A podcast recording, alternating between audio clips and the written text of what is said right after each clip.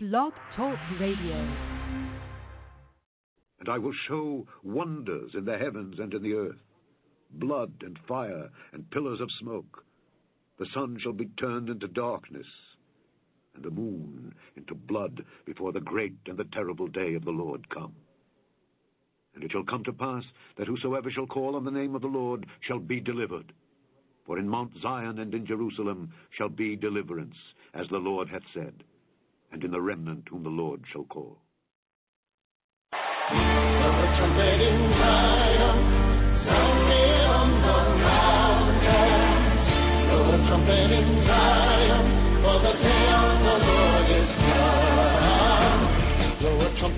Welcome, everybody, to the Remnant Call. I'm your host, Brother Frank, and glad to be back here with you for another exciting episode. And tonight we have back a familiar guest, Brad Huddleston. He's going to be with us here, and I'm going to bring him on in just a few minutes to share some, what I feel is one of the most important topics that need to be dealt with today, and that is technology addictions. It is not only killing the church, it's killing families, it's killing children, and it's time to stop it and reverse course. And so we're going to bring Brad in tonight to talk about that.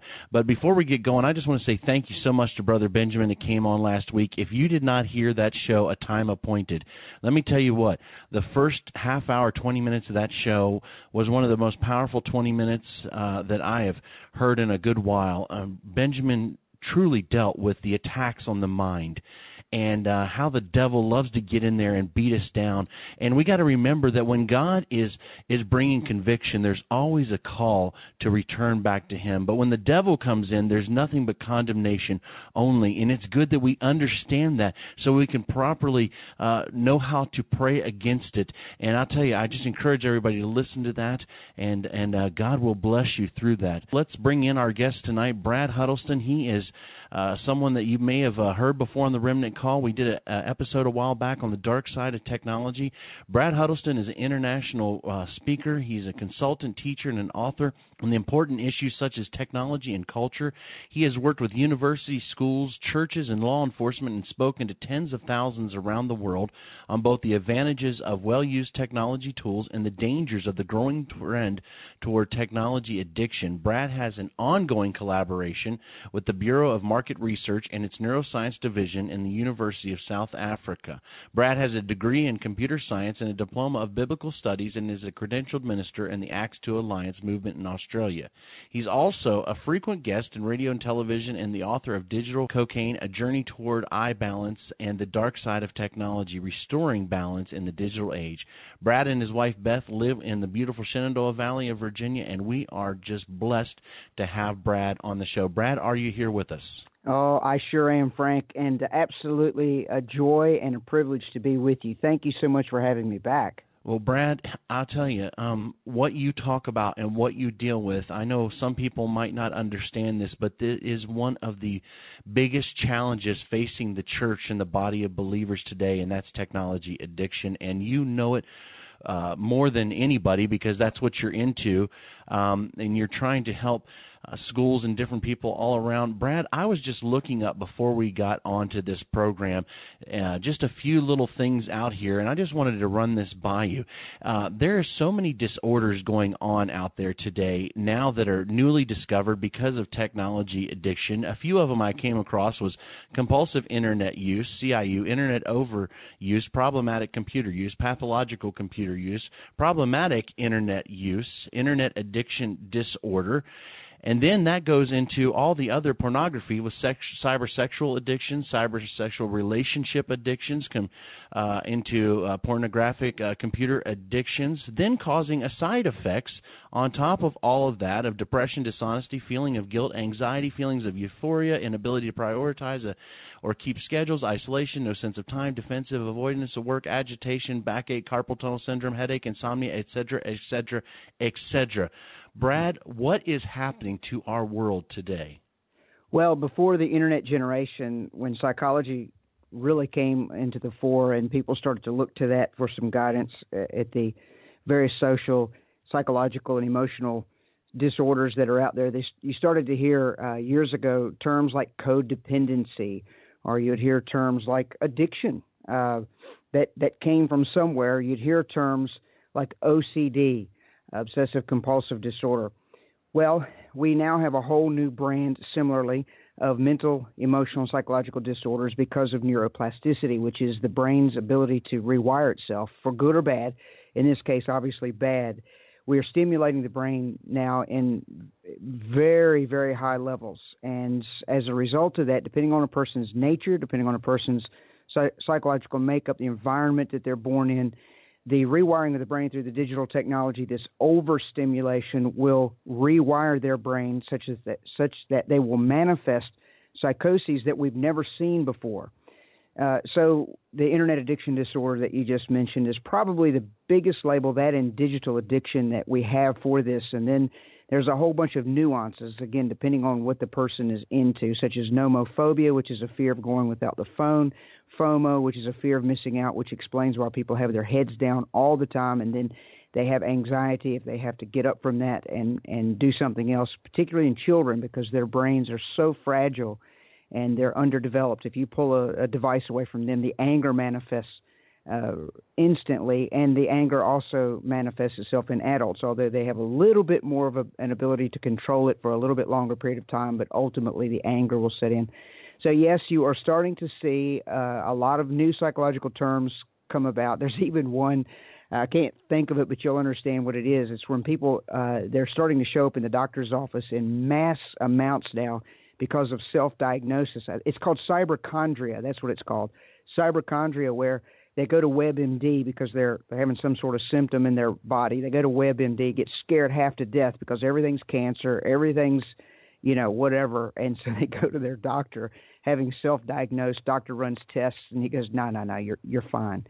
So you are starting to see that, and it's having a detrimental effect in the big picture, particularly in education, and the academics, in relationships. And then the thing that you and I would be the most concerned about, it's having a horrible, horrible effect on our spirituality. Well, Brad, that is one of my big concerns right now, because this is a show for believers. The Remnant Call is not just an information platform, but it is a call for people to return back to that deeper walk with God. When the Bible talks about come out of her, my people, and be ye separate, we believe that God is calling us, Brad, and I know you do too, into that deep walk to separate ourselves from the things that are inhibiting our relationship with Jesus Christ, and to get serious about our walk with God. Brad, one of the things I know that you deal with inside of this technology addictions, Facebook, all these different things that are seemingly replacing our walk with God, is you talk about how it affects the intimacy in our relationship with God. And ultimately, when the intimacy is affected, then our complete walks, our Christian walks, tend to fall apart. Brad, one thing I've learned a long time ago, in the Garden of Eden, the sin was simply a result of a broken walk with God. When Adam and Eve decided to separate, to listen to someone else, to get away from, the result was sin, and it led to, of course, the utter downfall of the entire world. Brad, I know, and you know, that in and of ourselves, we will not defeat. The relationship with God has to be repaired in order to find this healing that everyone needs. And Brad, what is happening with the intimate relationship right now in the churches, as you've experienced with believers? What are you hearing, and how are you addressing these problems right now? Well, in the countries, as you know, I'm an international guy, and so I'm very privileged to go into countries all over the world where the internet has been around the longest. That's where you see the problem most prolific.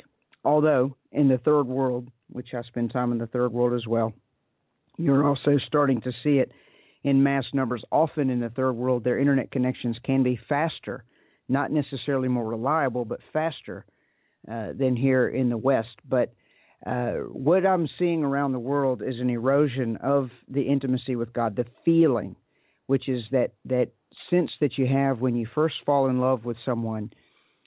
When I first started to date Beth, I mean, the tingles in the stomach, and just every waking moment thinking of her and wanting to be around her. Now, look, natural forces take place after a while when you're married. You have to go back to work. You have to be concerned about money and the kids, and it can start to challenge your intimacy with God, and that's when you have to start to work on your marriage. That said, The metaphor that Jesus uses between us and him, or the relationship between us and him, is one of marriage. We're the bride of Christ. And so when you first get saved, often, not always, but often we're very emotional about it. We're drawn in this great intimacy. And some of the best times that we ever have in the Word of God and reading books from the great saints and so on and so forth happen early on.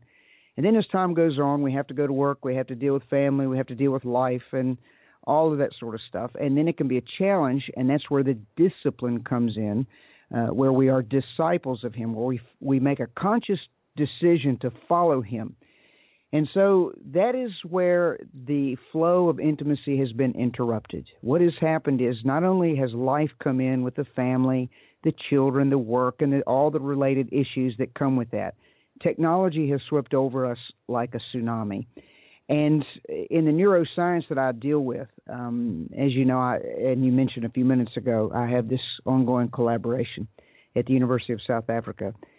This technology addiction is not metaphorical, but the paradigm shift that we're fighting and to get into place in society around the world is that we're not talking about a metaphorical addiction where we kind of laugh it off. When you look at the brain scans of people who are addicted, it is exactly like cocaine addiction.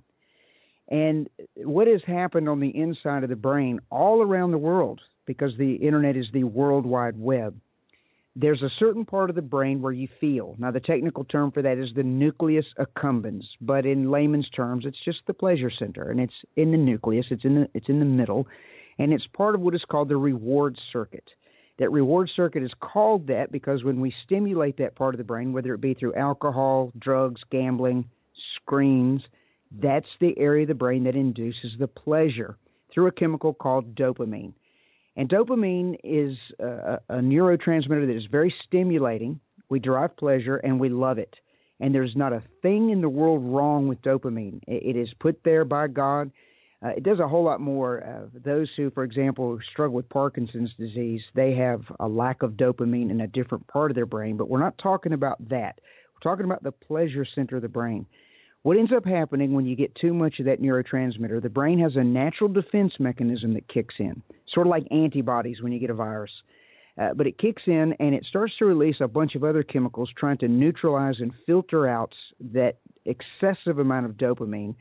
And we call it the dopamine barrier. And I illustrate this in brain animations by a wall. And so what that wall is doing is pushing out the excessive amount of dopamine. And it's God's way of saying, look, you've done too much now. Now, obviously, when it comes to pornography, cocaine, and that's a sin. We shouldn't be doing that at all. But people do. So do Christians. But the brain is telling us with fun activities, okay, that's enough. Give me a break. Get out of the digital world and go do analog or non-digital activities. And we don't like to be cut off from that dopamine. And so we end up doing the activity longer, harder, and more intensely, just like a coke addict, just like an alcoholic. That barrier forms and it gets stronger and stronger. And so we fight it more and more, which causes us then to do that particular activity or activities related to it more and more and more so that we generate larger and larger and larger quantities of dopamine.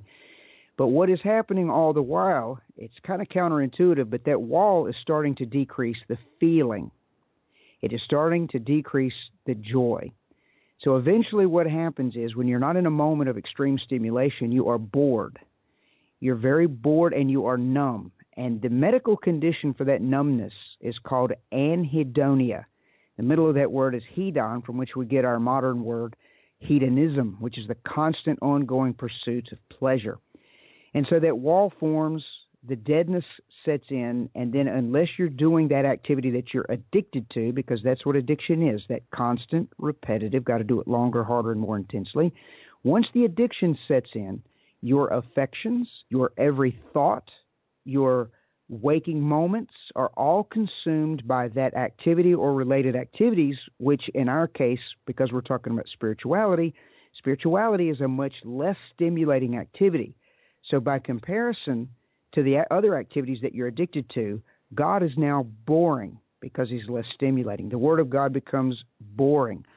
The church becomes boring. People in the church become boring unless you're relating to them as a gamer, or if you're connected to them on social media, which are very stimulating activities. So what has happened is because we did not know that all this technology is literally, chemically, neurally addictive, just like cocaine. Because we didn't know that in the early days, we give it to the children because it works as the perfect babysitter. We get addicted to social media and tell ourselves, well, we're staying in touch with church people.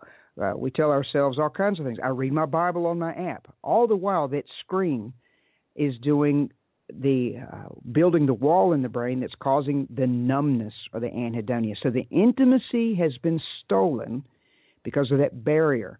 We no longer have the capacity to feel, to have that natural desire to be with, to pursue. We lose all of that to numbness in favor of what are called hyper-stimulating activities. In this case, it's in the digital world. And because the brain is connected, or the eyes are connected directly to the brain, it doesn't have to get into the stimulation doesn't have to get into the bloodstream like with alcohol or cocaine. It can go straight into the occipital lobes, which are in the back of the head controlling the eyes. All of this dopamine gets immediately secreted, and so you get a quick fix, a very instant fix. The only thing that's, there's nothing quicker, but second to that would be cocaine.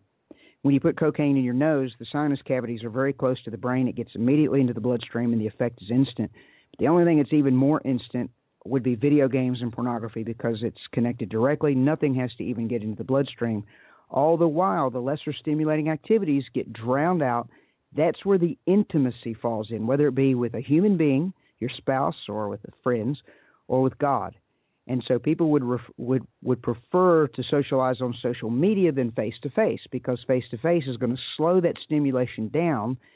And when you get online, because of that screen, it's going to speed it up. But the problem is the people who spend, for example, the most time on Facebook are actually the most depressed, because it doesn't work the same way than if you and I, Frank, were sitting across the table having fellowship, looking at each other eye to eye, talking about Jesus. That's going to be one type of stimulation that's going to bring in chemicals that will soothe us, that is going to heal us. And, of course, there's a spiritual dynamic that you and I as Christians know that exists that's going to fulfill us.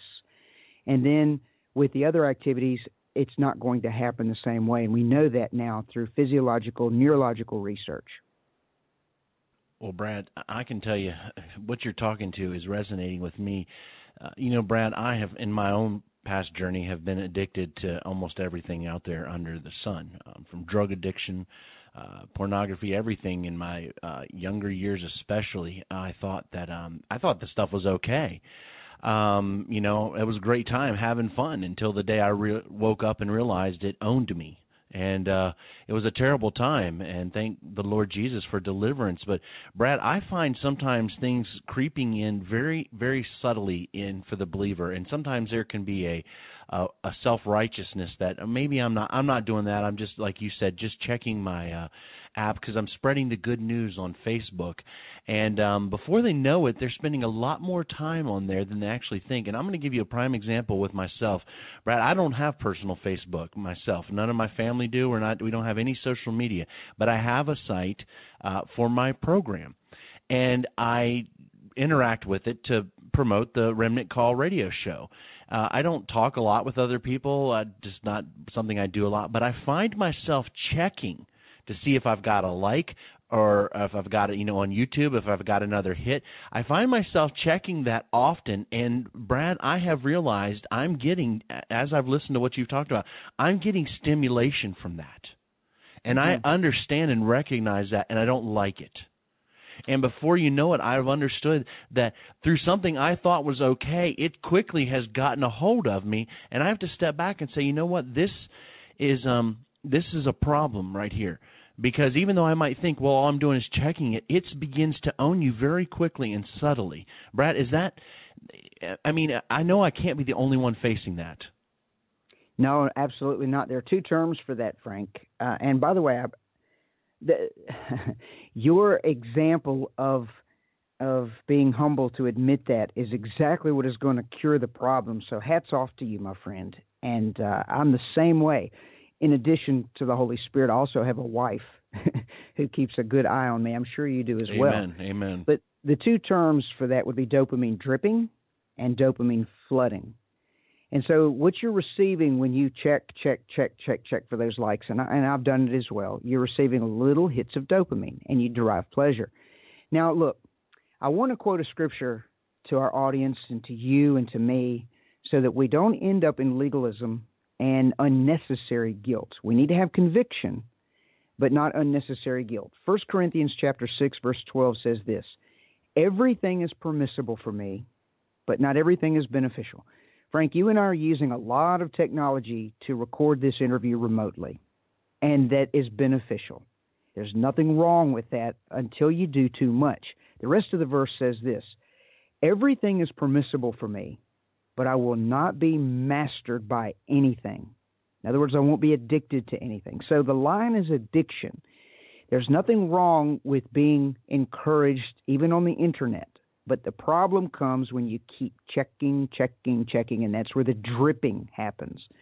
So you've recognized that. And what I have tried to do, if you look at the timestamps on my Facebook posts, and I have gotten rid of all social media except that one platform, and I've given that to the Lord. I've given it to my wife, and if it gets out of control, it has to go as well. Occasionally, some of the business people that I deal with will send me a message through LinkedIn. I don't even know how to use LinkedIn except for the messenger part, but the notification comes in through email, and then I'll check the message. So I'm not a regular on anything. I don't do Twitter anymore. I've never done Snapchat. I've never done Instagram, none of that. But I do use Facebook, mainly the messenger service, which I contacted you on to give you my phone number and to let you know that I'm going to be 5 minutes late.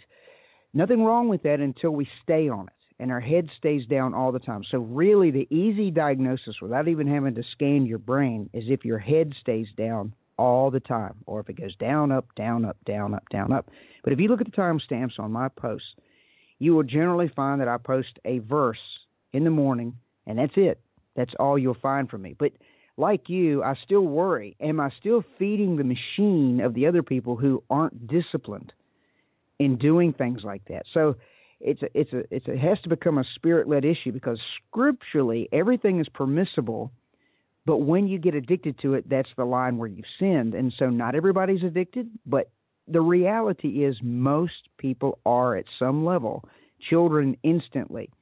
The other thing that I would say, Frank, in relation to this, there's a verse that perfectly describes from the church in Ephesus, perfectly describes what we're talking about here. A friend of mine in Australia pointed this out to me a long time ago when he heard me talk about anhedonia, which is that numbing of the pleasure center where you lose your intimacy with everything, including God.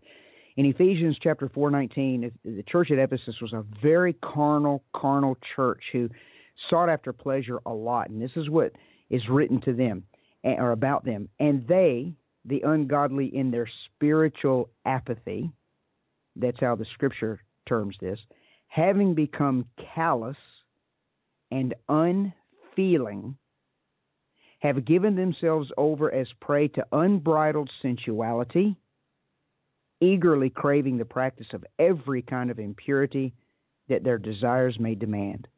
Once you have been given over to addiction, that is precisely what happens. Unbridled sensuality is the only thing that will excite you. Craving the practice of every kind of impurity. Now, obviously, pornography is the biggest one, video games right after that. And then what does that breed? A callousness toward the important things, toward people, toward God, and unfeeling, except in those extreme unbridled sensuality settings, which would be pornography first, video games second, and social media third. So the Church of Ephesus, God even back then was giving us a warning of what happens when we entertain ourselves literally to numbness or to death in the brain. And that's going to drown out the voice of God. And that's what I see in every nation that I go into where the internet exists. People have gotten addicted. At one time there were doctors that would make television commercials to tell you how good smoking is for you. They would tell you it's good for you. They would tell bicycle racers that you should hold it in your lungs for as long as possible, because this will help you with your breathing when you race your bicycles. Now, my challenge is, because I work with doctors, I work with clinical psychologists and so forth, not all of them, as well-meaning as they may be, may not know the things even that I know. They know a lot of things I don't know. So my goal is to even educate doctors to say, hey, wait a minute, there's a way that seems right to man but in the end, it leads to death. Well, that's powerful. You know, Brad, I think I mentioned this to you maybe in private before, but I mean, my grandfather was a microbiologist at NIH, and he was a part of when they discovered endorphins in the body, which tie into dopamine.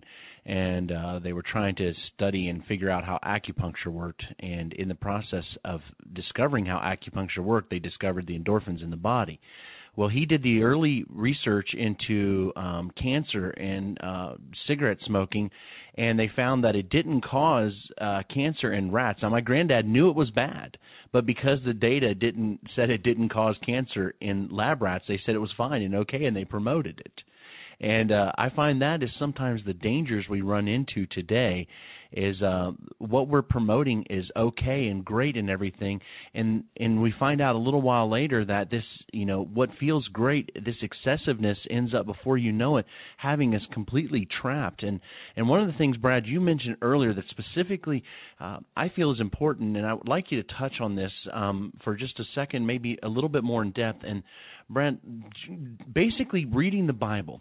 A lot of us love to get that Bible app, but Brad, I have noticed that, and I've even felt that there's something wrong about just, I needed to get back into mainly reading out of the old-fashioned book, because something happens when you're always reading on digital screens, and we feel it's quick, we can search, we can find like that, but Brad, does that affect the way we connect with God by always looking digitally at our biblical apps and everything?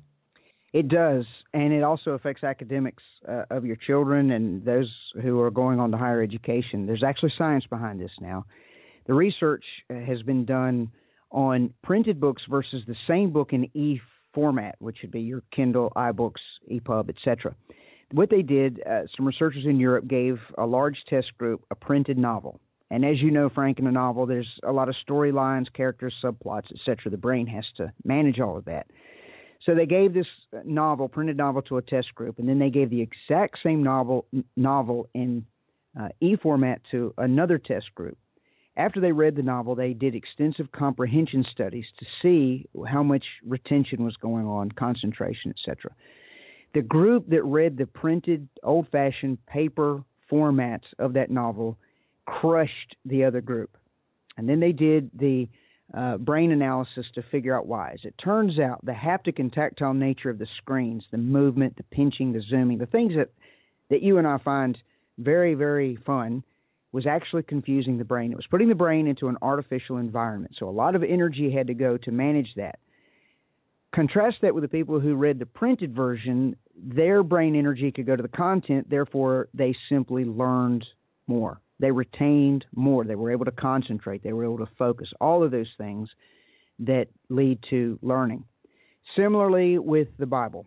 When I read that research, I was on a flight somewhere, and as soon as I got off the plane, jet-lagged and all, I went straight to a bookshop, and I bought a traditional Bible because I, too, was just using my app. And I wouldn't say it's a sin to use a Bible app, but I knew, just like what you described anecdotally, it was not working for me in the same way as my old-fashioned Bible. So I went and bought a Bible, bought a highlighter, and I went right back into the old way of doing it because I had now had the research behind me. Note-taking is the same way. They did extensive research on note-taking, which would be writing on paper versus typing. And the people who write on paper and take notes that way crush the people who type. So when I'm in the middle of another book right now, and say in the middle, I'm in the early stages of another book called Digital Rehab, and some of my colleagues think I'm absolutely crazy because at least in the early stages of the research, the thought processes, I am handwriting it in a journal before I then will be forced to go to the digital, which is a great thing to do. It does make it easy. But as far as the thinking, the retention, the focus, the concentration, here's what I'll leave with our audience on this subject.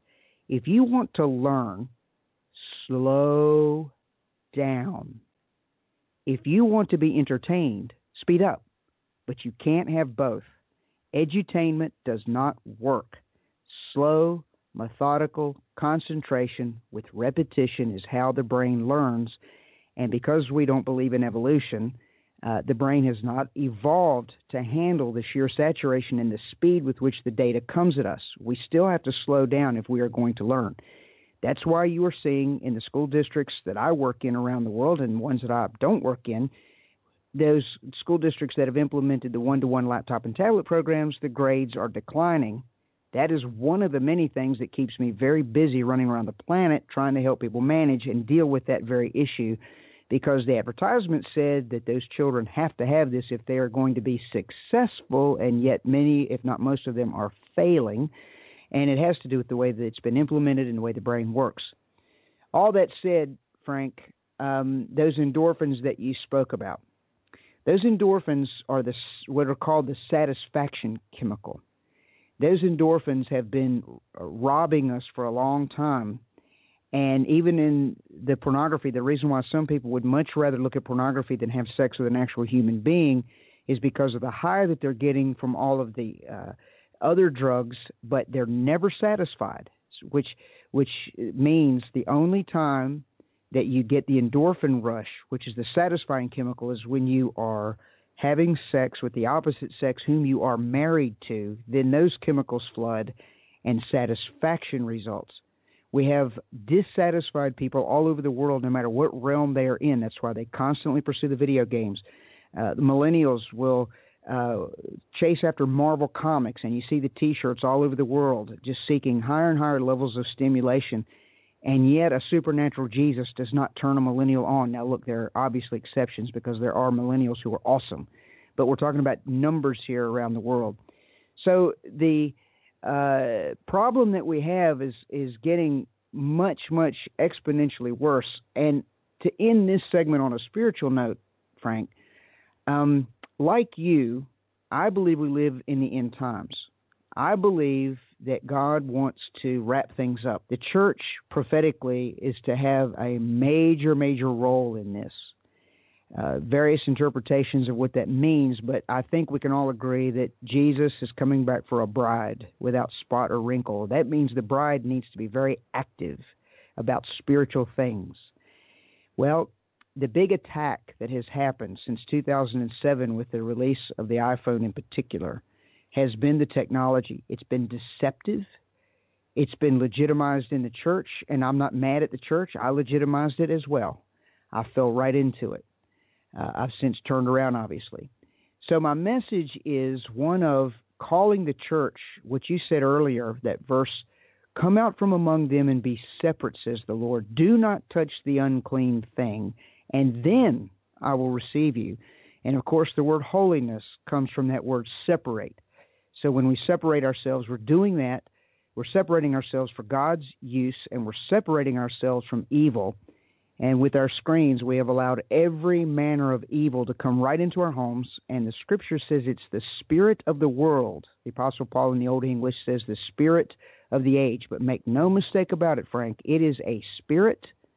It is a demonic spirit. It has gripped the whole world, including the church. And we have got to deal with this. So again, thank you for allowing me on your platform to at least in some way start to take our godly hammer and strike back at it. Well, Brad, I appreciate you coming on here. And like we talked about even before we got started here, is that the most important thing is that we've got to find healing. The body of Christ needs to find healing, Brad. And you specifically, not only do you deal with the problem in the technology research and finding out what is causing this and how it is taking over, but you also deal with the solution. And one of the things, Brad, is we touched a bit earlier here and on how this affects our intimacy with God. And Brad, what I think is going on and what I think people are feeling is this sense of I'm trapped, I'm stuck, I feel separated from God, I know that I've done it, and I don't know what to do. And Brad, there's a cry, and it's many times a silent cry because it's an embarrassing cry. It's a shameful cry, right. and people, there's no safe place to have this cry at. So believers are walking around in church, they're listening to radio program, but in their heart, they're screaming out for help. And so, Brad, I was wondering if we could, this second part of the show could focus on, Brad, this effects on intimacy and how do we get out of this? How do we turn around and come back to that place where we originally, our first love with Jesus? Yeah, there's a lot of good news, Frank. As I mentioned earlier, the book that I'm working on now is called Digital Rehab, and I was just on the Skype call yesterday with the film crew. A big documentary is being made about this. Thank God for the platforms and other people coming along beside me to help me. But the good news is that the brain, if you catch things early enough, as with any disease or with any dilemma that's going on in the body, if you catch it, most of those can be healed to a great degree, if not healed completely. Now, on a spiritual note, the frustrating thing about God is, and I say that with respect, and I think you'll know where I'm coming from when I say the frustrating thing about God is sometimes I have watched him heal people instantly. Some people get delivered of addictions just overnight. And then some people, God walks them through a process. But knowing that God could do it instantly can breed a bit of frustration. But we have to slow down and trust him that he knows best how to help us to detox. So the good news is God will help us, but we have a part to play. Sometimes God will be merciful and deliver all at once and take a lot of the work out of it. But most of us, he works with us and through us, and it takes time. But just like a cut, if you accidentally cut your arm, if you will just put that arm in an environment of healing, basically you don't even have to hardly do anything to it. It will just heal itself, and in most cases there won't even be a scar. The brain that gets hijacked will also heal. You are proof of that with the previous things that you did. But you also know that it can leave lasting scars depending on how deeply you went into that addiction. So the quicker you find it and get a hold of this problem, this digital addiction, the better off you're going to be. But here's what we know from the science. The last time I spoke with you, Frank, at that time, South Korea had 200 digital detox rehabilitation centers. And I'm working my way through another book now on this topic. And I have since learned that now South Korea has 400 digital detox rehabilitation centers. Wow. The push there, and I've been to South Korea. I keynoted there at Global Youth Forum. It's amazing, the technology. I mean, you drive out of Seoul, and no matter where you go, Samsung, LG, I mean, it's incredible. But their push for digital supremacy, they've won that push for digital supremacy in that they've taken the technology that we've developed here in America. They've kind of put it on steroids. And so in some places in Seoul, they're getting 10 gigabit internet speeds. Contrast that with my Xfinity connection here at about 185 megabits, and I'm download speed, and I think it's great, getting probably 60 upload. But there, in some places, 10 gigabits. And so what that has done, they've won the digital supremacy contests, but this overstimulation has caused them to have to build all of these digital detox centers. Their video gaming teams are the best in the world, but they also suffer the most in their brains. So basically, the good news is all of these clinics have popped up. Neuroscience has jumped in, and we now know that it takes about 4 to 6 weeks for the brain to reset. Now, the condition is called a hyperstimulated prefrontal cortex. It's when the brain gets completely hijacked with digital addiction, whether it be porn, video games, social media. They take their children, some as young as 3. They admit them to a detox center, and in about 6 weeks, with no technology, including television, no rewarding of digital technology on Saturday for good behavior for the rest of the days, none of that. You can't take cocaine and get better from cocaine addiction. You can't detox from cocaine addiction and still snort just a little bit, or I'm not as bad as I used to be. You have to completely stop the drug. So that's what they do in the digital detox centers. They confiscate the tablets, the devices, as soon as they admit them, and then they immediately get them into analog activities, non-digital activities. They teach them how to play musical instruments. They teach them how to exercise. They teach them how to eat properly. They teach them all these things that have nothing to do with technology, and miraculously the brain heals. The big challenge is when they come out of those detox centers. Because there's no stigma with technology, most fall right back into it. And so a big chunk of my book, my new book, is dealing with that discipleship aspect of it, where what do you do after you detox? So the good news is you can detox from it. Intimacy will be restored. Feeling toward people, feeling toward God will return. That's the good news. The bad news is, just like any addiction, once an addict, always an addict, you then have to be very, very, very careful to come back to technology which, unlike cocaine, can have a good place and send an occasional text instead of your head being down all of the time. So the other good news that I would say about that, Frank, in terms of the healing, is that while the brain can certainly reset, a whole new industry, I believe, exists and ministries exist for people in developing activities that are analog, that are fun, that are good, but you will never, ever, ever enjoy. You will never enjoy deep, intimate things until you detox. So here's the harsh, cold reality. I will look at a parent whose child is off the charts angry. They've given them the tablets. They've used, the education games. The education games are just as addictive as the non-education games. The kid gets addicted to playing education games even, and God knows what else they're looking at. And I'll look at the parent and I'll say, there's hope for that child. If you will take everything away from that child, including television, for 6 weeks, that child's brain will reset. And not one time, Frank, have I had a parent get excited about that. Now, what they do, they'll say things like, no way, I could never handle that. And I think to myself, I don't know how much you love your child. Because they're used, before the digital generation or generations that we now have concurrently running, a parent with natural affection, and the scripture says at the end times people would lose natural affection. That's how I know with all of this we are also in the end times. It would be that a parent would do anything to help their child. They would lay down their life for their child. But when I simply say take something away for 6 weeks, including television, I don't have any, very few get excited and say that. Because the excitement should be, hey, there's a solution here. My child can be healed. My child can get better. Their grades can get better. Their sweet nature can return.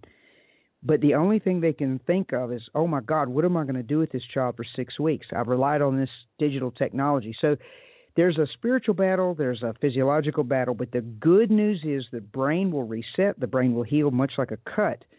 And so the solutions, Frank, are not overly complicated. Our grandmothers who have no degrees in medical knowledge or neuroscience have solved this one. Basically, get outside, climb trees, break bones, go fishing, go hunting, whatever it is that you do culturally in your area that does not involve technology, that's what you spend the bulk of your time doing. And you and I know that the anointing breaks the yoke. So spiritual activities will speed up the healing. They will speed up the process. But the reality is, for most people, you can't wean like you can with some other drugs and alcohol. With technology, it works best when you go cold turkey for 6 weeks, but you will oftentimes have to isolate that person from technology. Not isolate them from other people, but isolate them from technology. And then all of the activities have to be non-digital, and it's going to hurt. Detoxing is painful, but it ends. It peels off over time. Retention comes back, concentration comes back, intimacy, which is the focus of this show, comes back. So the techniques are really not that overwhelming. There's no drugs that you have to take for it. That's the good news. But you have to be very intentional. But what people will do is say things like, well, I've improved. But that doesn't cure addiction. With digital addiction, you have to detox. So the scales that I use in terms of the healing, anyone from the age of 12 and up, their brains can handle approximately 15% digital activity in a day's time. 15%. But the reality is we are weighted the opposite. We are weighted about 85% digital in a day's time. The brain can only handle 15%. And so we have to immediately detox and then come back to technology and limit and work within the boundaries that the brain has, which is about 15%. So I never said throw it away. It is permissible, but not all things are beneficial. So for me, social media platforms had to go. I limited it to the one that was the most popular, that I could reach the most people, Facebook. But even that has to be strictly guarded, and I have an outside help through the Holy Spirit and through my wife. And my wife is my helpmeet, so I listen to her if I start to get overboard with it. My phone, I now have the ability to turn my phone off for 2 days at a time just because I need peace. And the anxiety of upsetting people has completely gone away. And that's just what I do. I hike a lot. I've lost a lot of weight because I've gotten fit. So instead of screen time, I've invested in my health. As a result of that, my spirituality has come back to the point, Frank, where I now have enough concentration, enough deep thinking, enough time alone with God that I write books. And now these books have taken me all over the world. That's the good news. The brain will reset. The brain will open back up to God and the anointing and all those things that many people once felt. They can remember those days when the Spirit of God would surge through their being, and they did not want to leave that moment, but they had to go to work. And they were like, Jesus, I'm so sorry. I've got to leave this place. I can't wait till our next appointed time. That will come back, Frank. That's the good news. All of that will come back if you will discipline yourself to detox and then use technology within the boundaries that the brain has set. Those under the age of 12, the hard, cold, harsh reality is their brains can handle zero on average. Now, every kid is physiologically different. The problem is every parent thinks their child is the exception, but most are not the exception. And so they need to simply wait before they introduce technology. So the hope is there. The healing in Jesus is there. The practical things that we've learned from detox centers, of which I'm doing a whole book and documentary on, it's there. It can happen. It's just a matter of the will and then calling on God for His grace. And by biblical definition, the grace of God is the power of God to accomplish and to carry out what He's asking you to do. So I speak the grace of God over this audience. Once you have made a conscious decision to do the right thing, God will heal you. I agree, Brad. You know, for myself being in network engineering, Brad, there's times I utterly hate computer work. I'm so sick of it. Because there's just the cry of freedom to be, away from it and completely. I get so frustrated when you walk by somebody's office and you want to talk to them for a second. They say, "Can you just send me an email?" I'm like, "No, I'd rather just talk to you." Yeah. And so, Brad, when I go overseas in the missions work, and I'm up in the mountains of Africa, and I'm having to rely on God, I'm using a hole in the ground for a bathroom, I'm taking a bath out of a bucket, and I'm completely stripped of everything. Brad, there's this freedom after a couple of days and this feeling that comes over me of this utter, I can't describe it, but it's like everything gets shaken off and I'm completely living in Jesus and I'm in the work and I'm in the battle. And folks, I just want to tell you right now that one of the greatest weapons you have against all this stuff is to get involved in ministry. Start witnessing. Start getting out and touching people's lives. Go down, work at a homeless shelter, reach the poor, do something. And in those processes, you will begin to restore your relationship back with God. Because, Brad, when I'm in those situations, I have to pray. I have to say, God, I can't do this right now. I have to be wholly dependent upon you. And you know what I find in those times, Brad, that's the most exciting? I never worry about sinning. Because when I'm in the work and I'm doing the will, I don't have time to get off track. Amen. I'm doing what God asks me to do. But boy, when you step back and back to the reading, even your phone using the app, what I find, Brad, about even doing that with that technology is that I might be reading something and be like, I should research what that looks at. I flip over to the internet to look it up. Next thing you know, I'm off track. Oh yeah, I'm off track. Yep. And so it's a complete diversion. And Brad, we've got about 10 minutes left here in this program. And I just like to ask Brad if you could just minister for these last 10 minutes to the people, because there is a feeling of condemnation, Brad, that is so deep the devil's putting on people, that they feel that it's almost an impossible. And you just showed there is hope. And Brad, could just take this time to just speak to the audience right now and to share God's heart, if you could, with them. Happy to do that, Frank, and thank you again for this opportunity. There is a condition, one of the conditions that we were talking about earlier, all these new things, new terms that are coming out. One that I think will make immediate sense and give hope. One of the conditions that happens when you get addicted digitally is called post-stimulation attentional drift. If I were to ask you to watch 2 episodes of your favorite Netflix series and then immediately pick up a book after watching those 2 and read that book, you would not be able to do it. However, if you will take 3 hours, just 3 hours of your time and go analog, completely non-digital, the chemicals that are causing the post-stimulation attentional drift, those chemicals that are keeping you from concentrating and focusing, those chemicals will dissipate from your brain, and a peace and a calmness will settle. Most people, if you would be honest, have not gone 3 hours in years without looking at a screen. But if you will do that, those chemicals will leave. You pick up a book like the Bible or a good book by A.W. Tozer or C.S. Lewis, Watchman Nee, My Utmost for His Highest, some of those. Suddenly this calm, peaceful, unbelievable, intimate feeling that you once craved, you once knew, will suddenly start to seep right back into your spirit. And I'm speaking this over you right now. I'm recalling memories that are embedded deep in the recesses of your heart and your mind and your spirit. They're coming back and you're going, you know, I remember those days. I remember when I would sit there and start to read the Bible, and the very thing that I was going through, the scripture would just jump out, and that logos word would suddenly become rhema, and I would find myself saying things like, "Oh, Jesus, I bless your name. Worthy is the Lamb. Blessed be the name of the Lord Jesus. Thank you, Jesus, for bringing this word to me right in this moment, in this time. There is a supernatural God. Of all the places I could have landed in the Bible, this is exactly what I needed. Thank you, Jesus." Some of you are recalling those moments, but it's been years. And what the Lord is saying to you right now, I will restore the years that the locust and the cankerworm have eaten away. Even though this is your fault, I will treat you as though you never did it if you'll just turn around and walk back toward me. All of that has been made possible by the death, the burial, and the resurrection of Jesus Christ.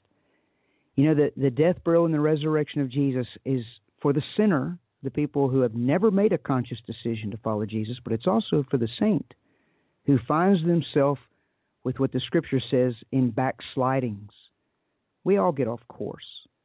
We all get off the rails. The topic here is digital. Most of us have, because it's such a big topic, but the Lord's calling you back. He's not angry at you. He doesn't have a big hammer ready to hit you upside the head. He's just saying, put that down. Walk back toward me, and my grace will hit you. And my mercy will hit you. The scripture says that if you lack wisdom, to simply ask me, and I'll give it to you generously, and I will not find fault with you. I used to kind of wonder, what does that mean? Now I get it, because I've done so many dumb things. I get myself into predicaments where I need the wisdom of God, and God is saying, look, I know you're at fault. Just ask me, though. I'll give you the wisdom, and I won't find fault with you.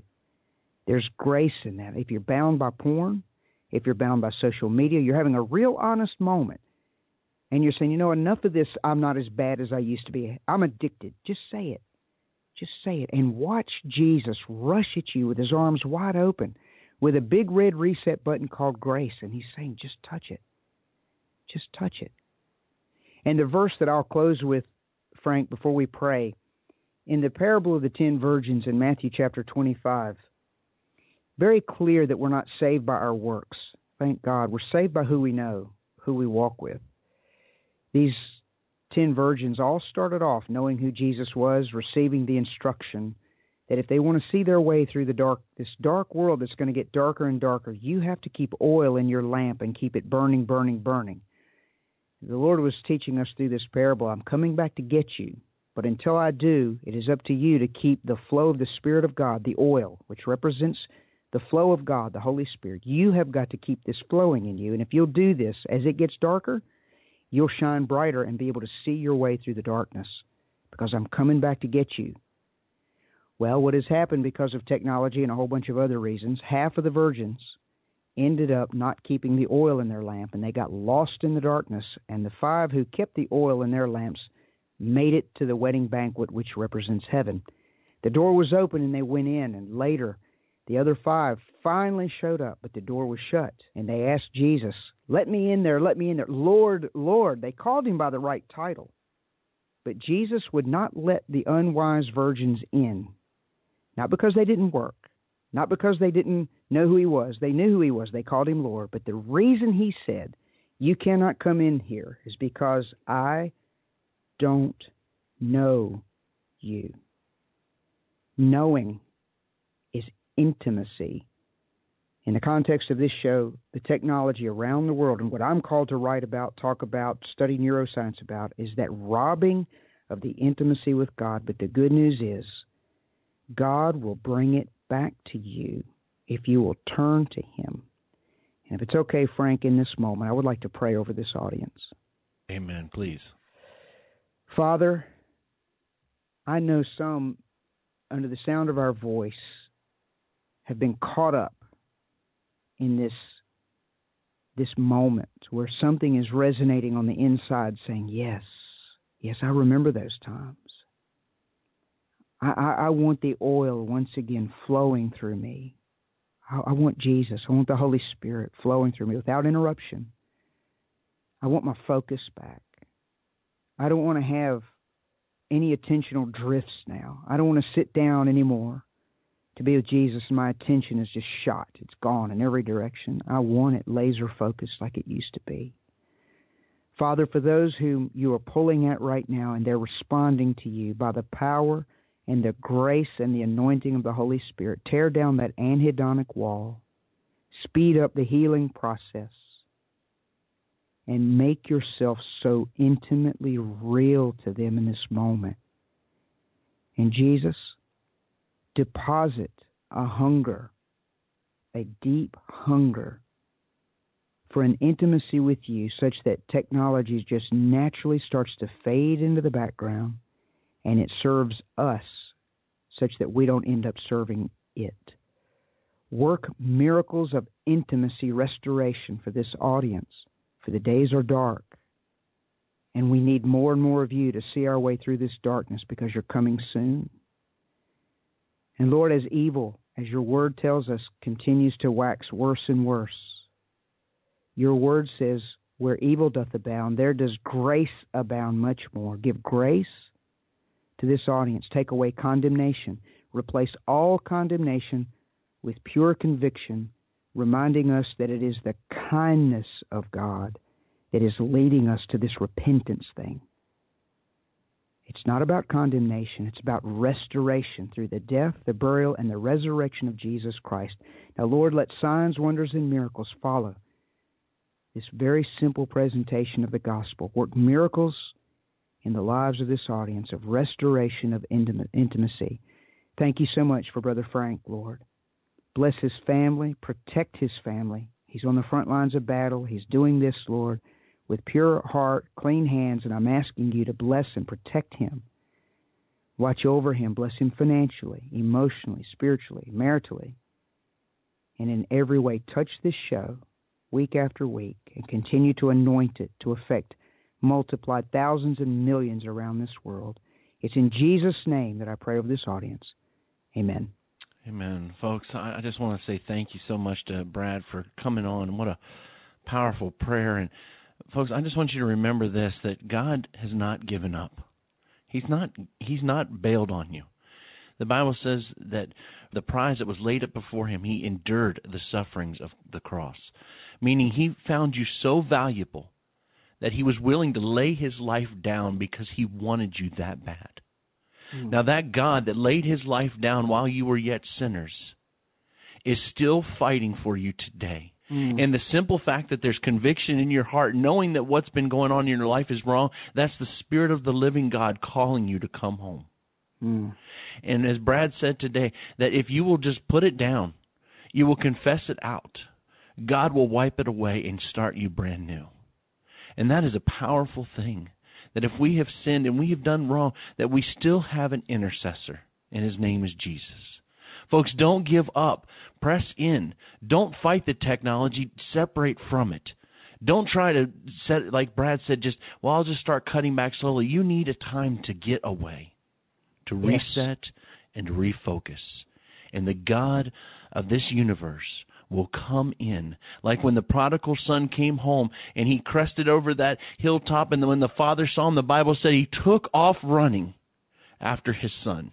Mm. And that was a picture of God. When he sees that lost sheep returning back, the Bible says he takes off running. And that is what he will do to you. Mm. Brad, thank you so much. God bless you in your ministry. Thank you for sharing your time. Thank your wife for allowing you to come on here and to be away from the family for a few moments to share a blessing with this audience. Folks, keep looking up. Keep pressing in. Check out Brad. Brad, what's your website so that people can follow what's going on? BradHuddleston.com, BradHuddleston.com. And thank you for allowing me to mention that, Frank. Amen. Well, God bless you. And, folks, this is Brother Frank and Brad Huddleston with the Remnant Call saying good night and shalom.